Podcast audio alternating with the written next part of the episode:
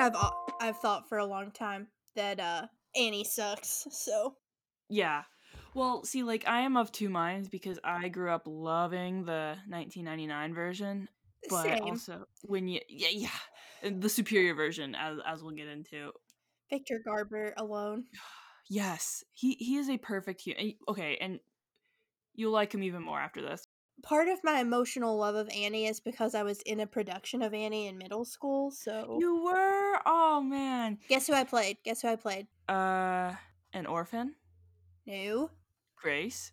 Grace. Yeah, You played Grace. Oh, yes, that's Grace. so ah, that's so cute. Oh my god, I wasn't in a production of Annie, but my my middle school did do one, and um, it is so interesting. Like the Annie Junior is such an interesting time because you have kids that are the same age playing like Parents. the orphans versus yeah, um, our Daddy Warbucks. our choir only had one boy in it and he was not a very talented singer so he could not take the role of daddy warbucks so daddy warbucks in our production was played by a girl in a bald cap so I love that. she and i had to really lean into our sexual chemistry That's uh, I love that. I, yeah. that's great. Um, we did have more boys in our school's production of it, but like, were they good? I don't know. I mean, they, I guess they were fine. I don't want to trash them on the air here, but trash you know, no middle if you're listening are, thank you yeah, th- thank you for engaging in theater.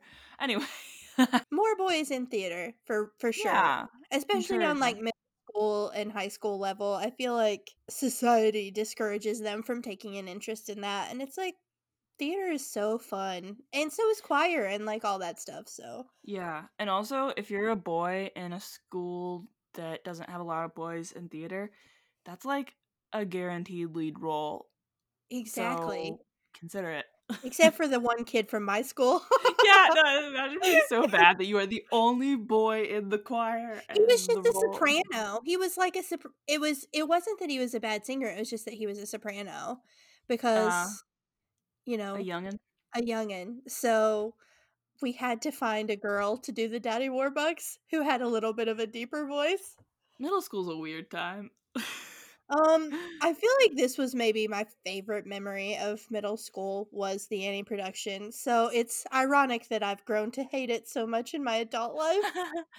well, question: Did you have an actual dog playing Sandy, or was it a, a human in a dog costume? Um, okay, so I will trash this person on air. Um, it was probably like I don't want to say weirdest, but I want to say weirdest. uh kid in my choir and it wasn't weird because like he was just inappropriate in a lot of ways like yeah, just like have you ever been around someone who's just like too much in your personal space and like yes. touchy in a way that's like uncomfortable it was Yeah. just like that he i mean i hope he's doing well nowadays but back then he was like a little intimidating just because he was like very uh in your face all the time Yeah. Yeah. eh, he seems like the kind of person that would really enjoy playing a dog. Yeah, he got Like- too into it. That was part of it. Was he was like way into it. He got really into character.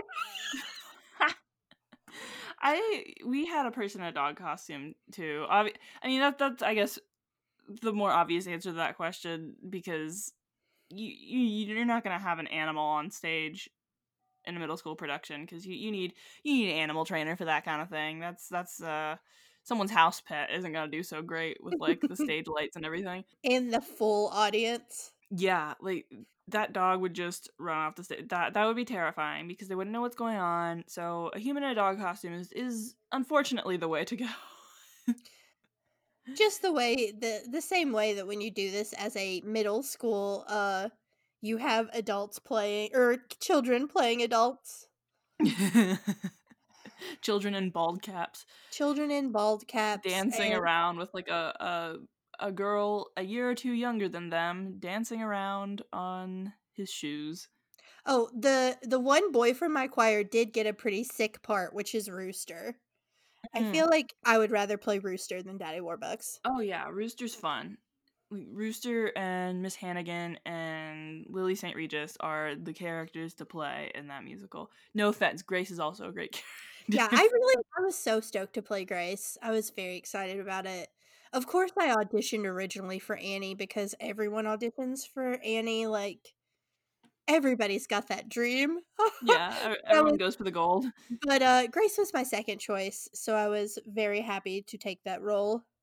Yeah. Cuz I I always wanted to seem sophisticated. Like for, for my entire childhood, I wanted to appear as though I were like too sophisticated for everything. So Grace was really like the role that I was like, yes, I'm going to get to play an adult career woman. Yes. I'm going to kill it. Um but yeah, I was stoked about it.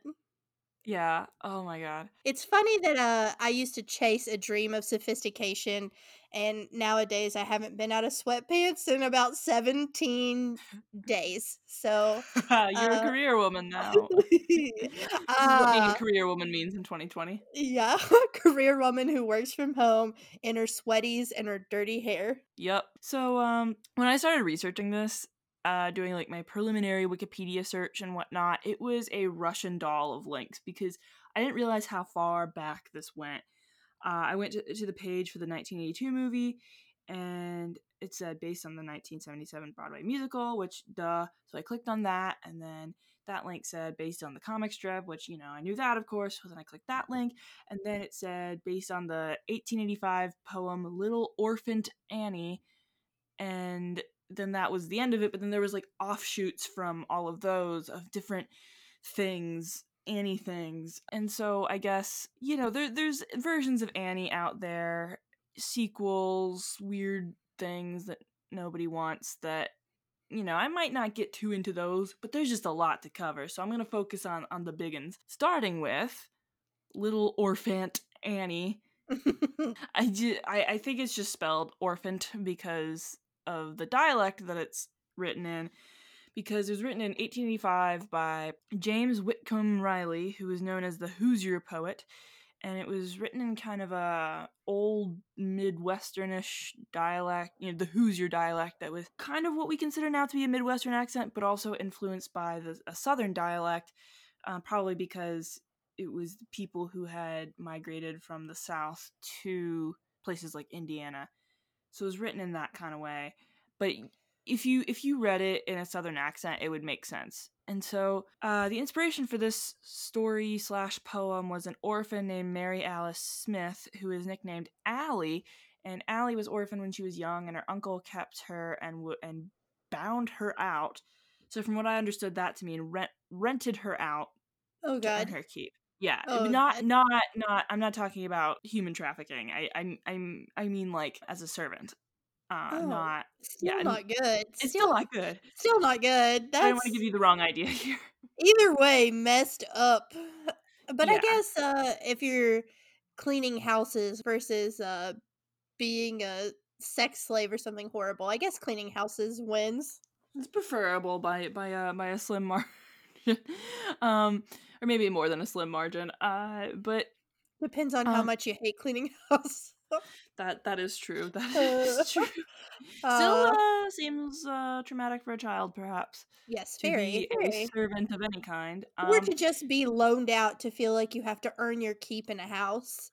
yeah, to not have your basic necessities provided for you because, you know, kids deserve rights. They didn't choose to be born. So, James Whitcomb Riley's parents took her in as a servant to help with chores and childcare to earn her board there, uh, which was not too out of the ordinary for the time, but they also considered her part of the family. She just did chores alongside the family. So, she wasn't so much their servant as in she was doing the work for them, she was doing the work with them.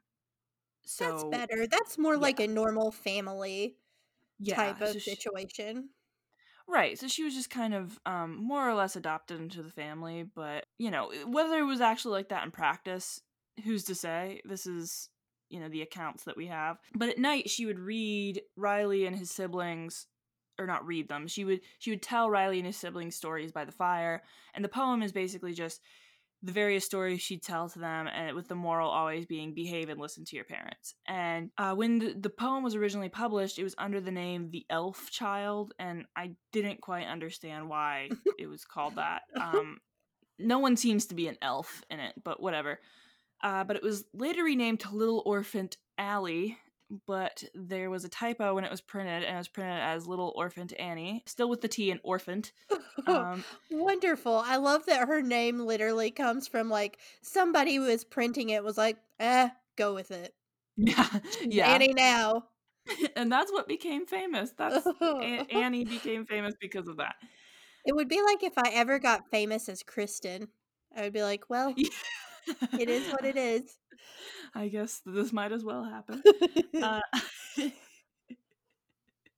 uh, so this brings me to now the comic strip, Little Orphan Annie, same name just without the weird T and orphan. Uh, and so this version was only loosely inspired by the poem, basically just the name. The rest of it is different. It's not really related to that. I think what happened based on what I gathered is that the inspiration was actually the creator Harold Gray was walking around Chicago looking for inspiration for a comic strip and ran into this ragamuffin girl named Annie who uh, kind of looked out for herself and could you know fend for her own and and was inspired by that and thought he he wanted to make a uh, adventure story kind of thing but he noticed that you know all of them were boys and so he wanted to make one that starred a girl but conclusion i drew from that is that he met an orphan named annie wanted to make a comic strip about her and the concept of little orphan annie was already kind of in the the lexicon of people the zeitgeist or whatever and so he just kind of adopted that name for the comic. It's also interesting that to write an adventure story about a girl, he had to make her an orphan because if she had parents, they would be uh, more scrupulous about her behavior. Exactly. Yeah, that's that that is he made her an orphan so she could get into more adventures because she wouldn't be tied to a family. She was just kind of a vagabond. But and that's actually it was inspired by the picaresque novels that were popular in Europe way back in the day. And it's a type of fiction that shows the various adventures of a roguish and rascally protagonist, usually of a low social class that has to kind of have street smarts to get by. Um, and usually this is an adult man in, in traditional picaresque novels. I might not be pronouncing that right, it's a Spanish word. So he just kind of took that concept and made it a little orphan girl in New York City, originally in the 20s because it was originally published in 1924 and it ran all the way until 2010 but it got it that is impressive many twists and turns before that and kind of the, the look the iconic look of little orphan annie is that she has a curly red mop of hair she's usually wearing a red dress and with gray's art style everyone had white ovals for eyes with no pupils it's just horrifying. yeah, yeah, but it weirdly became iconic. They're dead eyes. they are. They're like they're they're demon eyes. That's that's something that happens in an exorcism. So I I don't know. It was a choice on his part. So aside from Annie, the main recurring characters are Daddy Warbucks, who is a big businessman and kind of just the human personification of capitalism. He's Annie's benefactor, but Annie never really commits to staying with him permanently because she's just kind of too rascally or something. She usually just is wandering, and it seems like sometimes she's at the orphanage, sometimes she's staying with Daddy Warbucks. It's, you know. She can't be tamed. Yeah, exactly. And there's just not a lot of continuity in it, so it's like for a while there were there were daily comics and then Sunday funnies, and initially the Sunday funnies and the the daily comics weren't continuous or coherent with each other so it's it, it didn't really have a, a necessarily coherent storyline. It was just kind of the various adventures at various points in time. The other most frequent character is Sandy the dog, who is introduced in 1925 and is eventually always right by Annie. Uh, he becomes her right hand man, uh, he, and he's the best character. I was gonna say he is the heart and soul of this. Is Sandy? Yeah, and he's the only character that I don't hate in some way in terms of the comic because I'll get into it. But and just there's several other minor recurring characters, and these are where it gets especially interesting. So, so first of all, instead of Miss Hannigan like in the musical, the orphanage lady is her name is Miss Asthma. Oh my god.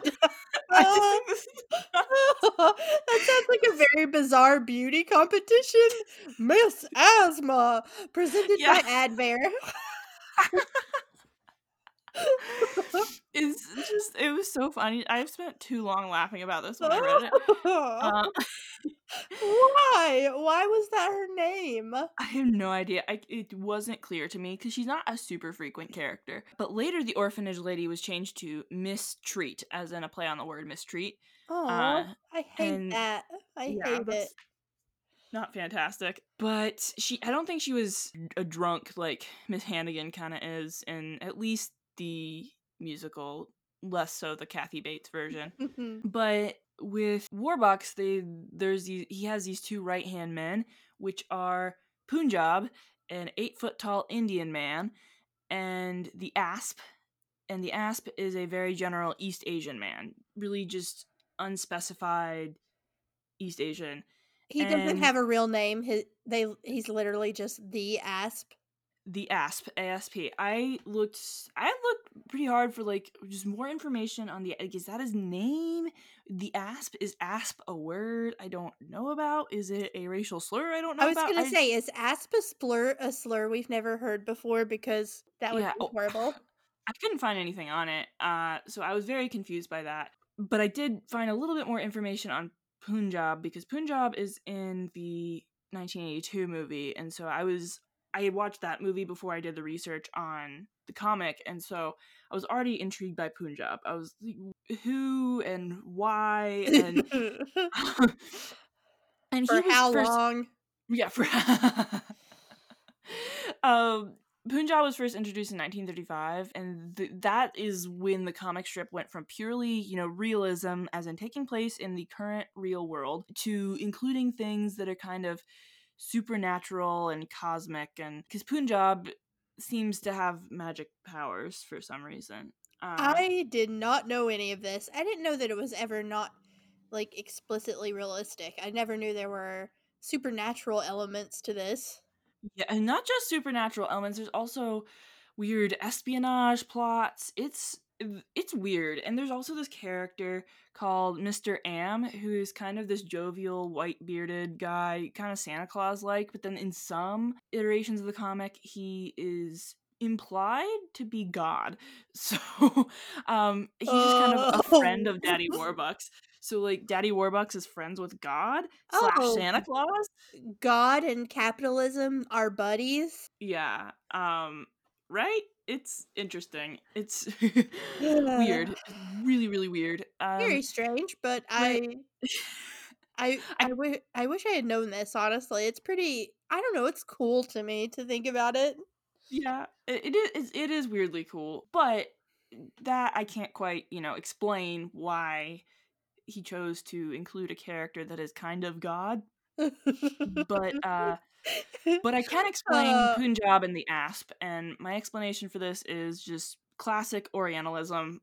You know, let's just like Yeah. throw in some Here we are again. Asian characters. yeah, it always comes back to racism. It's like when you need a mystical element. Oh, let me uh see which cultures I can exploit and mix together to make what I need. Yeah. The other thing about the comic strip is that it was very political. Gray was anti New Deal, anti union, pretty Wow, shocker. uh, he's pretty libertarian and so very anti-communist and he made that very known in the comics um additionally he was against child labor laws which i thought was a oh, wild good. take yeah right right um he thought that kids should be at work and not causing a ruckus in the streets Oh, yes. You know what I always say? These kids are making too much noise having fun. Put them in the factories to work. uh, what a Yeah. what a great guy. yeah i honestly hate him um he's the worst Yeah, I really hate anyone who's an advocate for child labor. right like he he he really uh And not even, like, an advocate for child labor for, like, you know, if a family is starving, why don't we let everyone contribute to the financial goal? It's, "These kids are bugging me, Get them to work." Like, worst possible reasoning. Yeah. Yeah. Uh. So he just in general tried to emphasize hard work as a way to prosperity, and a lot of people didn't like this during the Great Depression because Gray himself was doing really well in the 30s. It was a really good time for the comic strip. There was also a radio show during this time of Little Orphan Annie that I I'm not going to get too much into because it's pretty much just a radio version of the comics. It's not all that different. I only know about the radio show because of the Chris uh, Christmas Story. Yeah. Because he wants his Orphan Annie decoder ring so that he can solve the riddle or whatever. But that's the only reason I a lot even know of the radio show. I completely forgot about that. I have never seen A Christmas Story in its entirety all at once. I've No I only has. see it in parts. yeah, that's kind of the, the nature of the thing. but yeah, see, they have a decoder ring because there's weird espionage plots. So there you go. Uh, Proof.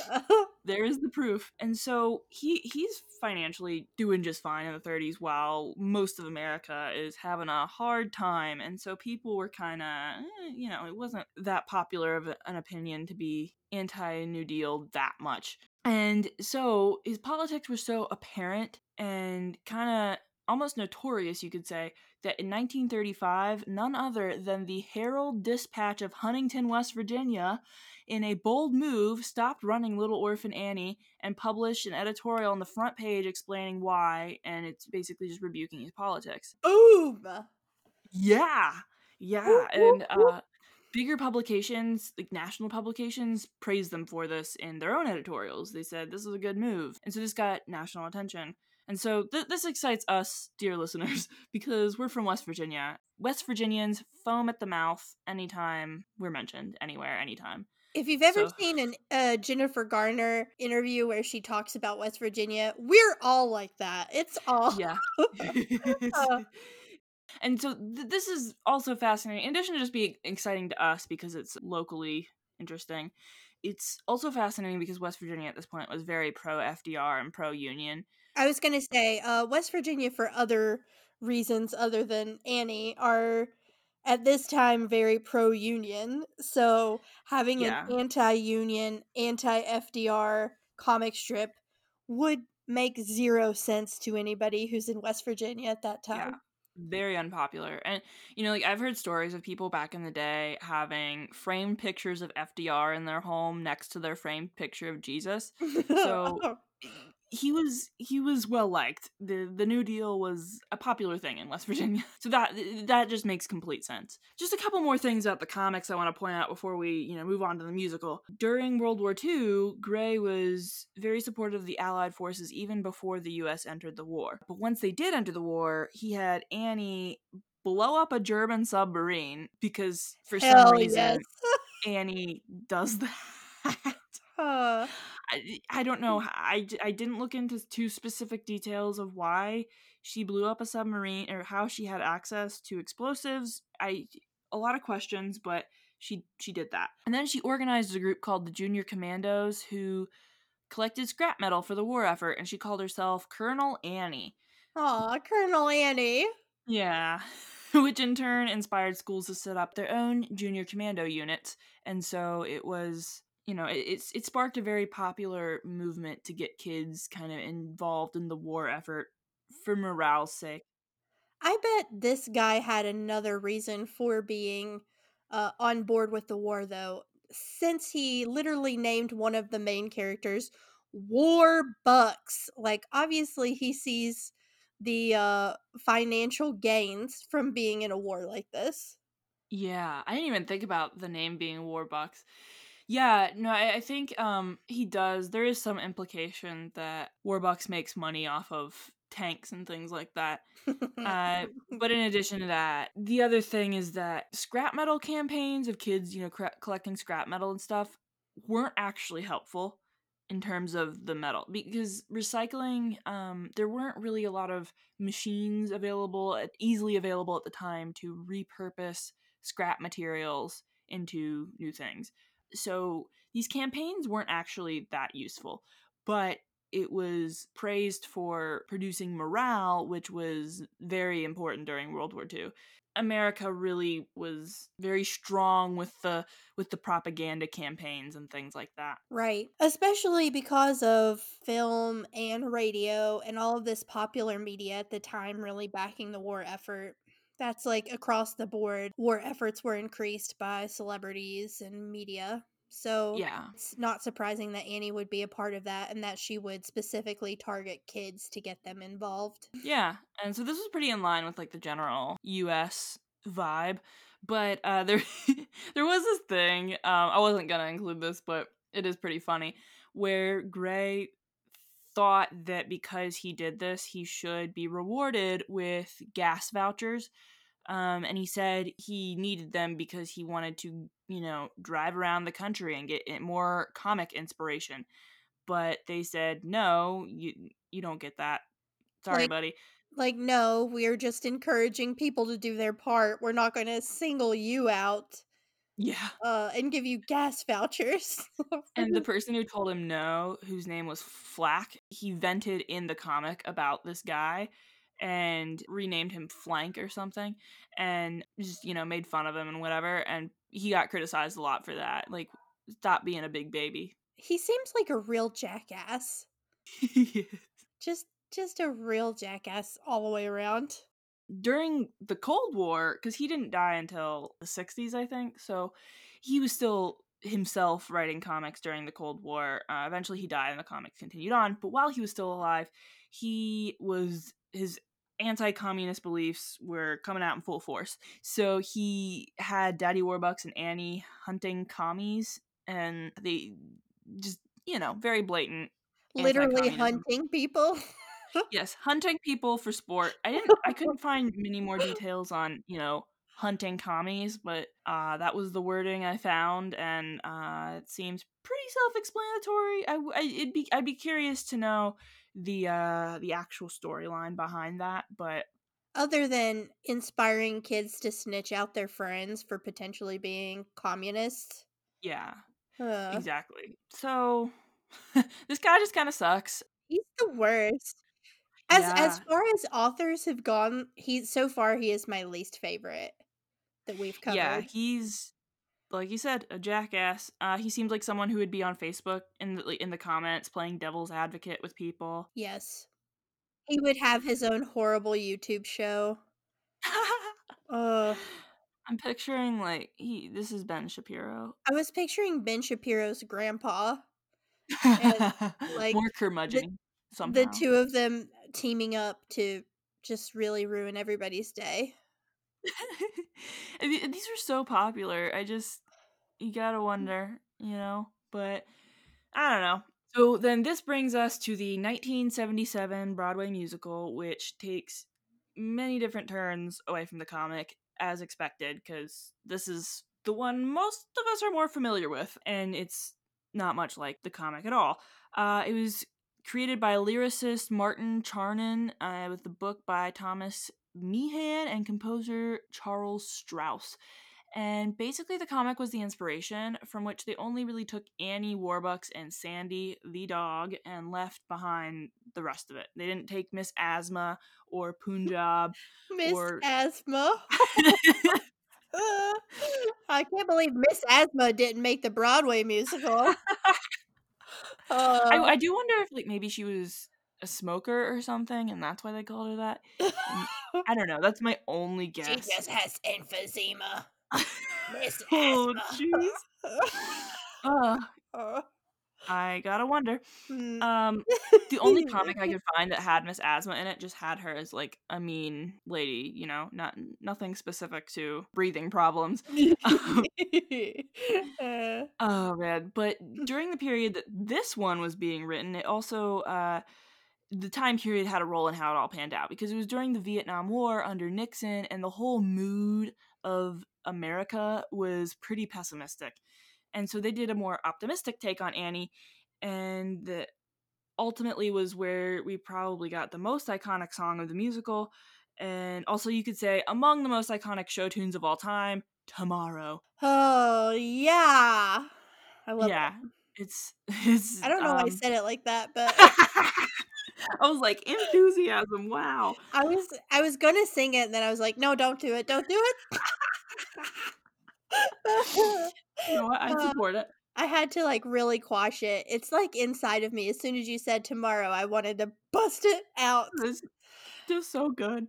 The Uh, music I mean, the music in this musical is just top tier Broadway. It's it's great. really, for real, uh, there are so many. I was trying to, like, think of all the songs in my head right now, and I'm like, there's just so many really good songs. Full of bangers, just full of them. But in the okay, so in the comics, I uh, I didn't mention this, but they had a Mrs. Warbucks who hated Annie and would try to get rid of her at any God damn it. Um, Oh, fucking course they do.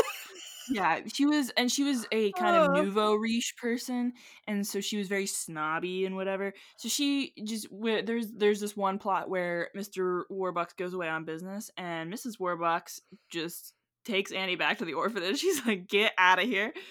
Uh, and so they don't have a Mrs. Warbucks in the musical, uh, which is good. She sucks. Good, thank you. That's the worst possible character out of all of these horrible characters is the horrible rich bitch who hates orphans.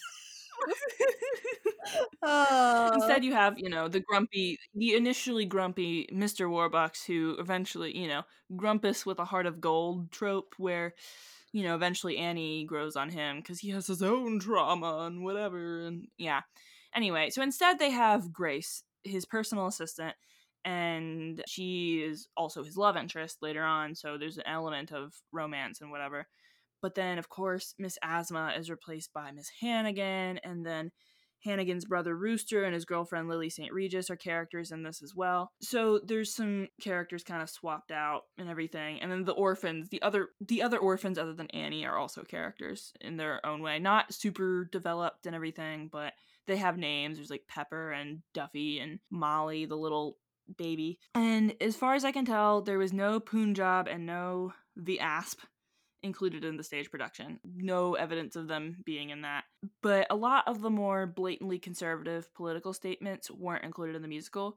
But it is interesting to note that Warbucks and Grace are kind of the adult protagonists, so not, you know, aside from Annie, whereas the Hannigans and Lily St. Regis are portrayed as absolute lowlifes. And so I feel the sentiment is work hard and you'll be successful. Like that's still kind of baked in there from the comics. Right. And also just it's it's the 70s it's kind of that's kind of the, the mood and so uh but there's also there is one semi-political thing in there and it's not political because it's more historical because this is what like 40 years after the great depression um, so it's not really that political anymore so much as it's a historical fact. But there's a scene where warbucks takes annie to dc to meet with F- fdr with him and annie helps fdr convince warbucks to be in favor of the new deal. And they do that by sing all together singing a reprise of tomorrow. See, this is I I wish that Gray was alive to see that just to be infuriated by it. Yeah, That's yeah. uh the most uh fitting punishment for him is to have his work of art praise the New Deal. uh yeah yep Uh, and so to, to kind of sum up the original stage musical, it was immensely successful, ran for many years, won a lot of awards. It's very iconic, and also just as a side note, Sarah Jessica Parker once starred as Annie on Broadway. She wasn't the original one, but she was just she was one of the replacements. And just, I wish you could have seen what my face did when I heard you say that. what what did your face do? lit up. I got so excited by that. I love SJP and I love seeing her as like in my head as Annie. Yeah. Well, I I am curious. I haven't looked this up yet, but I, I want to dig and see if I can find a picture, a video, anything of her as Annie because I think that, that'd be cute. Sarah Jessica Parker, please email the podcast and send us a video of you playing Annie. Gotta be a picture somewhere. um, and so this brings us to the 1982 movie, the worst version of the musical. Just that is a fact, objectively. Objectively, but I will say that I absolutely love Carol Burnett as Miss Oh, yeah. Hannigan. Yeah, that is She is the shining star out of this for me. She is eh, second only to Kathy Bates for me, but also valid because she is she is very funny. She adds a certain level of comedy to it that I think is is fun. Oh, and eh, and of course Tim Curry is pretty good, but she's just such a talented physical comedian that like it's is. just it plays so well in Miss Hannigan. Like the things she does with her voice at times. Yes, the I'm I I just think it's so iconic when she sings Little Girls. Oh yeah. That thrills me. I mean, it did have a really good cast, just in general, because it had Carol Burnett, Albert Finney, Geoffrey Holder, Bernadette Peters, and Tim Curry. And so, it, That's despite a stellar cast. Is a stellar cast. It, also, the lady who plays Grace, who I just I didn't know her that well, so I didn't include her on the list. I don't remember her name. If you're a fan of her, you know, no offense, I I simply do not know. I don't know this man.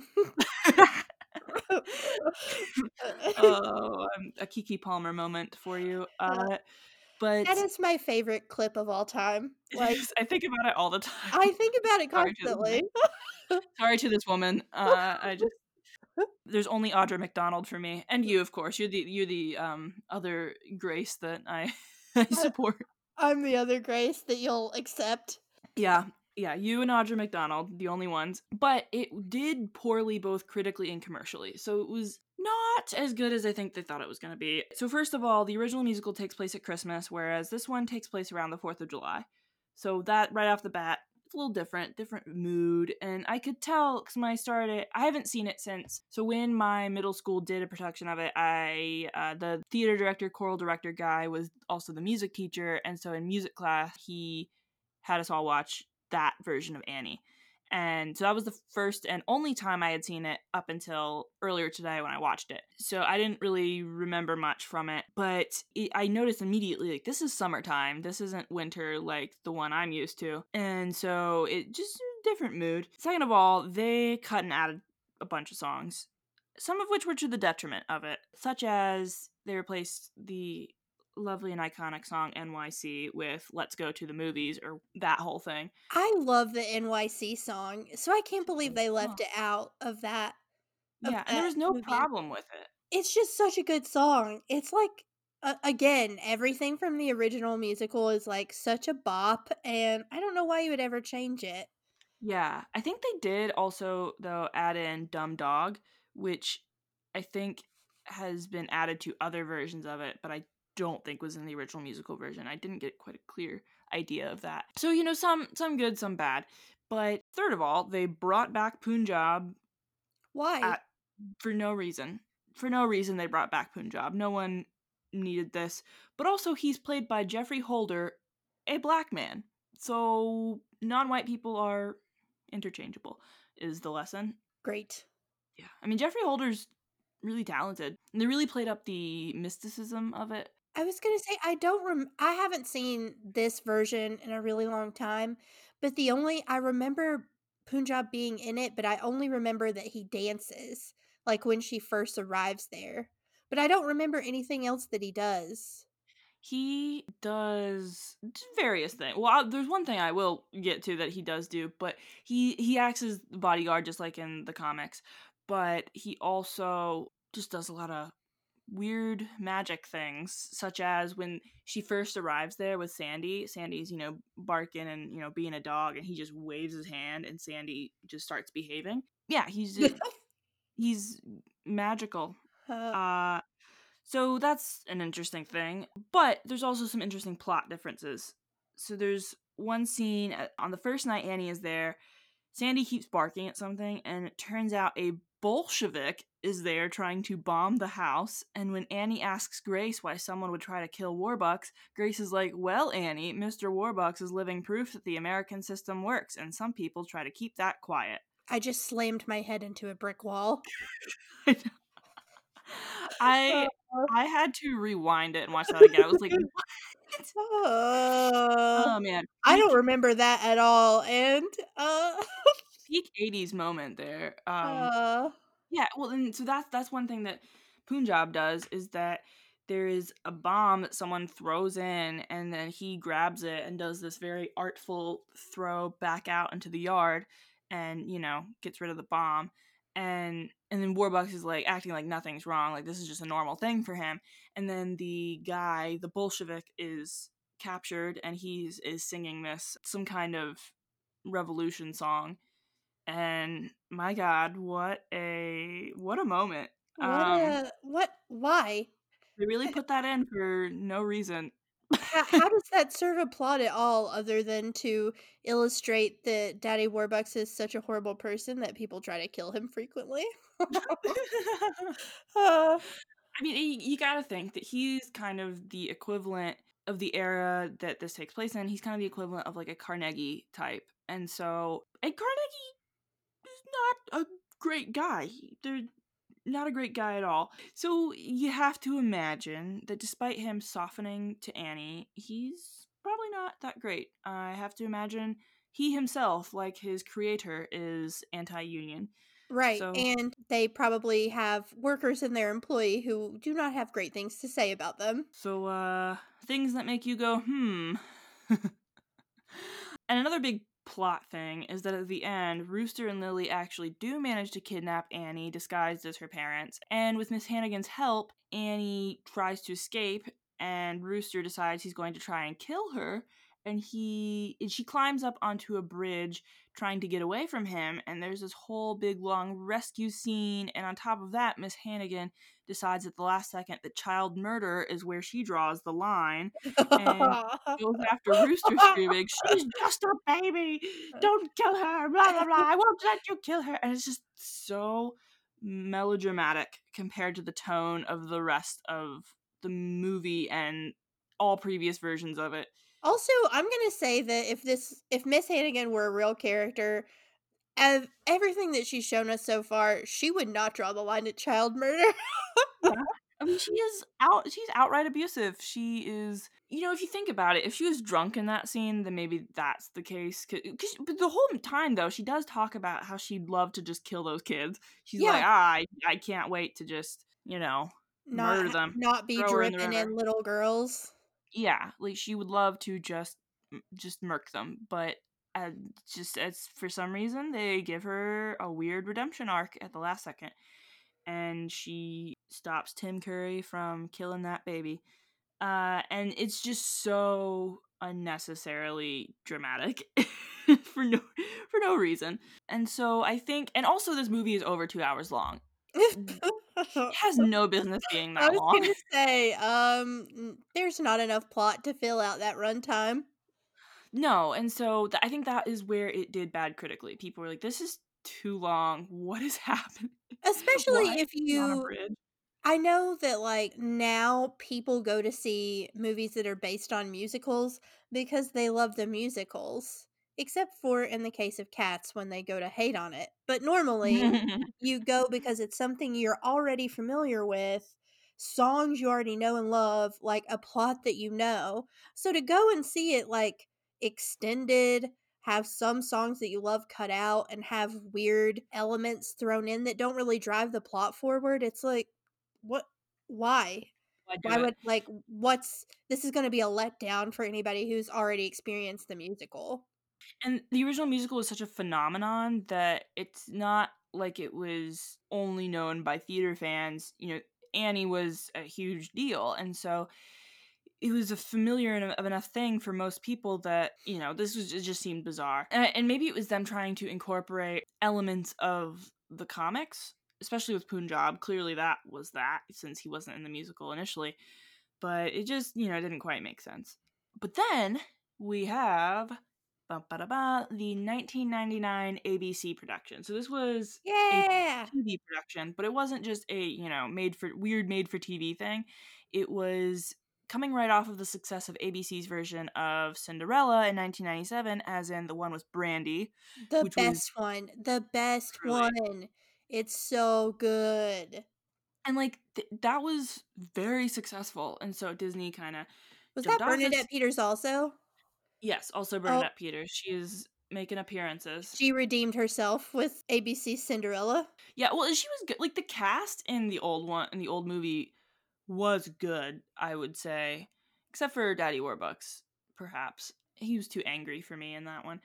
But anyway, 1999. Here we are. Disney had a good time with Cinderella on ABC, and so they decided to make a version of Annie. And this personally is the one I grew up with, and clearly the one you grew up with. And I think I got it for Christmas the year that it came out on VHS. I think I- it was a Christmas yeah. present for me. We definitely had it on VHS. I don't remember if it was a Christmas present though.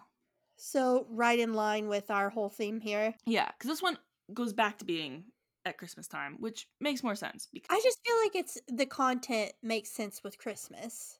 Yeah. So it was this one was so much more successful. Uh, it won two Emmys and a Peabody Award, and it also has a powerhouse cast, but this time just with the the better production to match it. So we have Victor Garber Jr., Audra McDonald, Kathy Bates, Alan Cumming, Kristin Chenoweth, and with a cameo by the woman who originated the role of Annie on Broadway as the NYC lady That's awesome.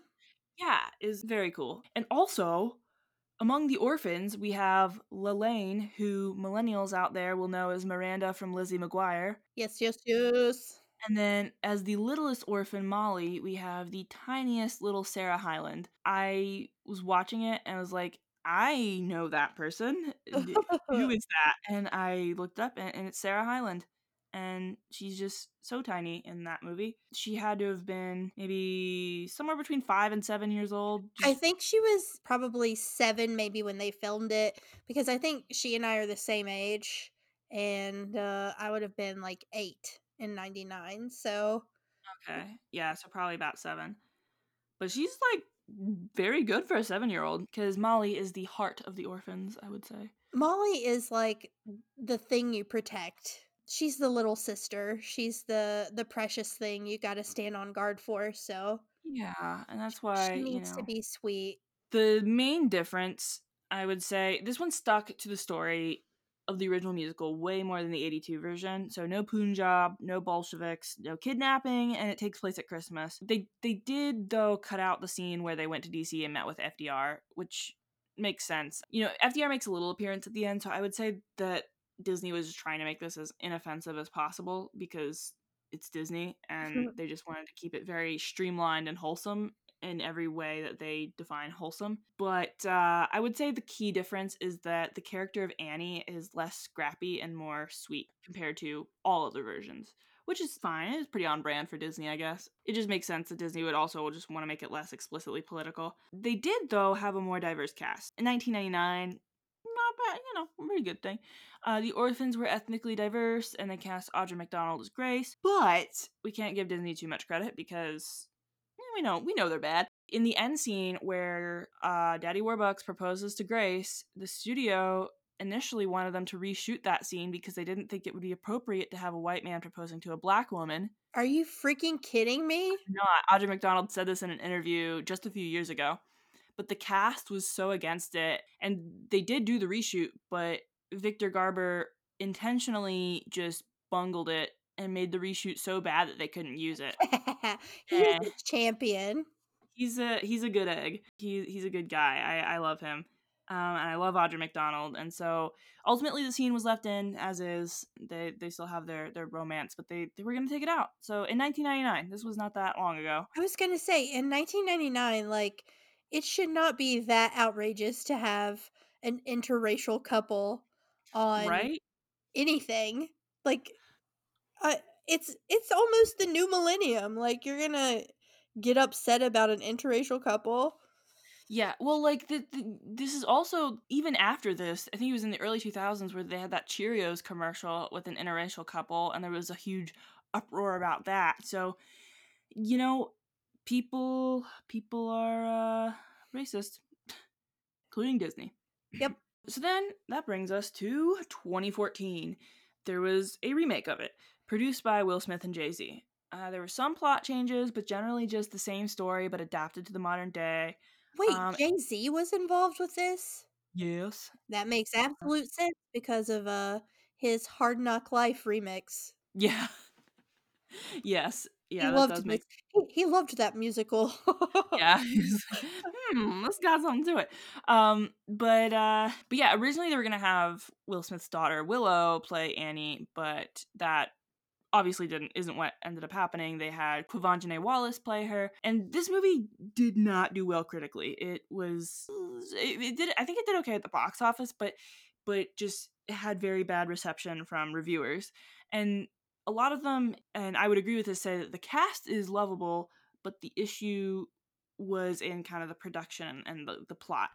And also maybe the music. So they had Jamie Foxx and Quvenzhané Wallace and Rose Byrne as sort of the main three, and they were all great. I love them personally, but I think a lot of I read a review that said it just kind of wasn't quite sure what it wanted to be, and I felt that was pretty accurate. I mean, it was enjoyable, but it was just kind of I think wanting to both be the original and something different at the same time. That makes sense. I haven't seen it, so Oh, this Okay. one is like the only version I haven't seen ever. So I saw it in theaters because I was really excited about it, and it was. I think. I guess my hot take about why it didn't do so well is that because. So, it's one thing to have a very depressing plot line of an impoverished orphan in the 1930s, where we are kind of removed from it, and then make it this happy, hopeful musical.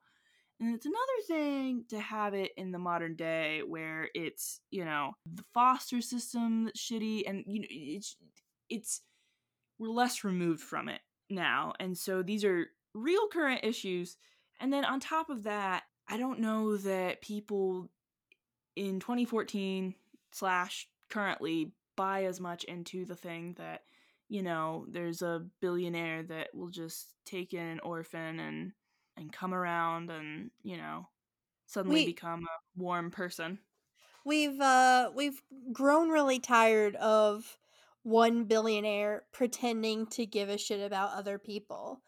I feel like even if a real life billionaire took in an orphan child, we would just think it was a PR grab and be upset about it. Like yeah if Elon Musk suddenly adopted 5 orphan children, I would just be like, "Oh, it's because he needs to rebuild his image, not because he genuinely cares." yeah and i would say that if elon musk did that i would be very worried for those children Yeah. uh specifically him but also like jeff bezos you know ma- many other I, I don't feel that they're necessarily well adjusted people And and obviously taking in as many orphans as you can house doesn't solve the foster system, doesn't solve the fact that kids are living in poverty. It's just not a message that appeals in this day and age. yeah Yeah, and so I and you know, I think also the idea of Miss Hannigan because when you when you make when you take Miss Hannigan and update her to the modern day, she really gives off a welfare queen trope. And that that trope of someone who is kind of gaming the foster system, you, there are people, there are bad people out there that are horrible to their foster children. But I think just the the idea like I was talking about earlier how the lower income people are portrayed as bad gold digging people and the rich people are the good guys. I just don't think plays as well today. Uh yeah. It's just like the message of I am a rich person because I knew how to spend my time better, not because of anything that fell down in my path. Like, not because of my advantages did I make it this far. It's because I was better than the people who are at the bottom. It's just, ugh, I don't, I don't like it. Don't like it. I think I think they tried to update something that might just not be able to be updated, and it's at no fault of Jamie Foxx or Quvenzhané Wallace because they both did really really well in this movie.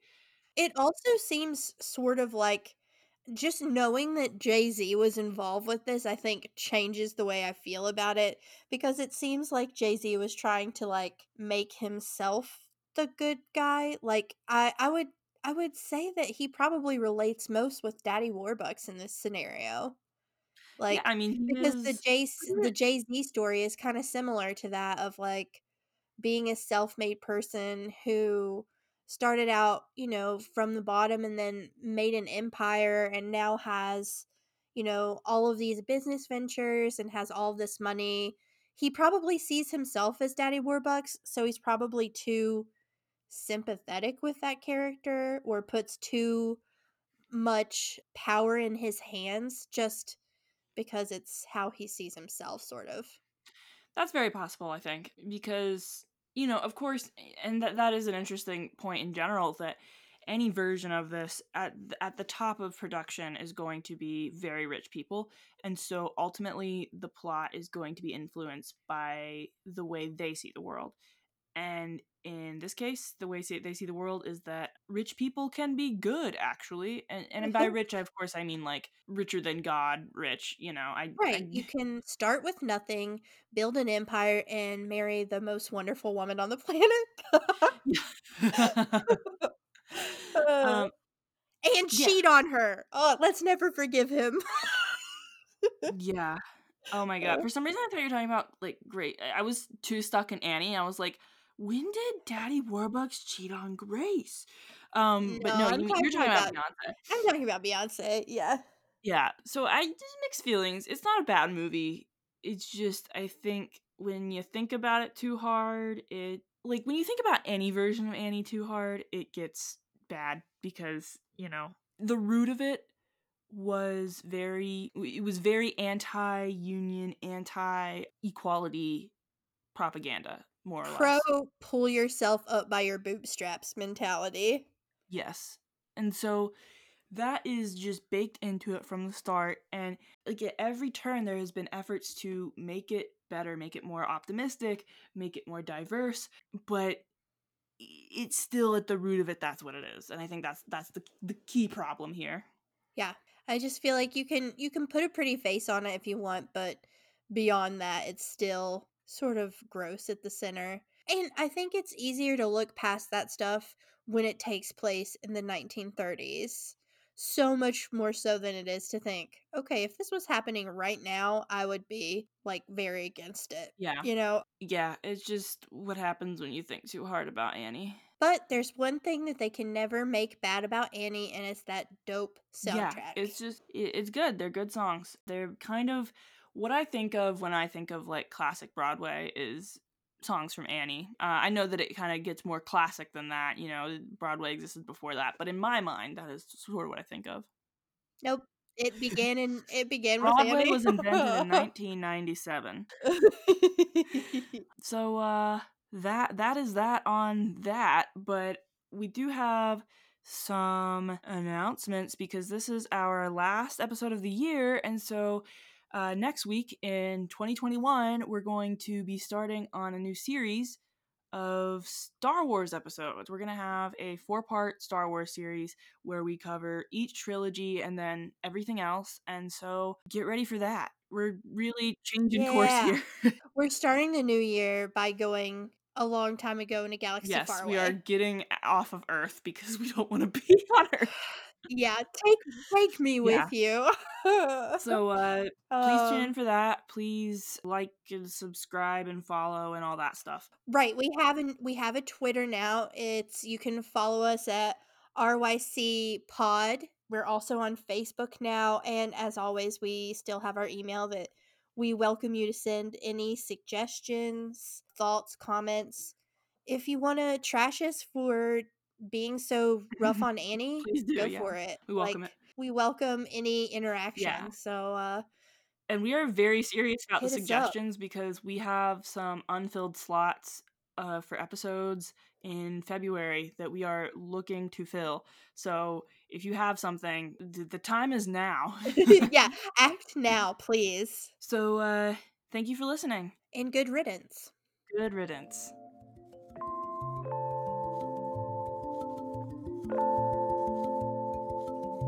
you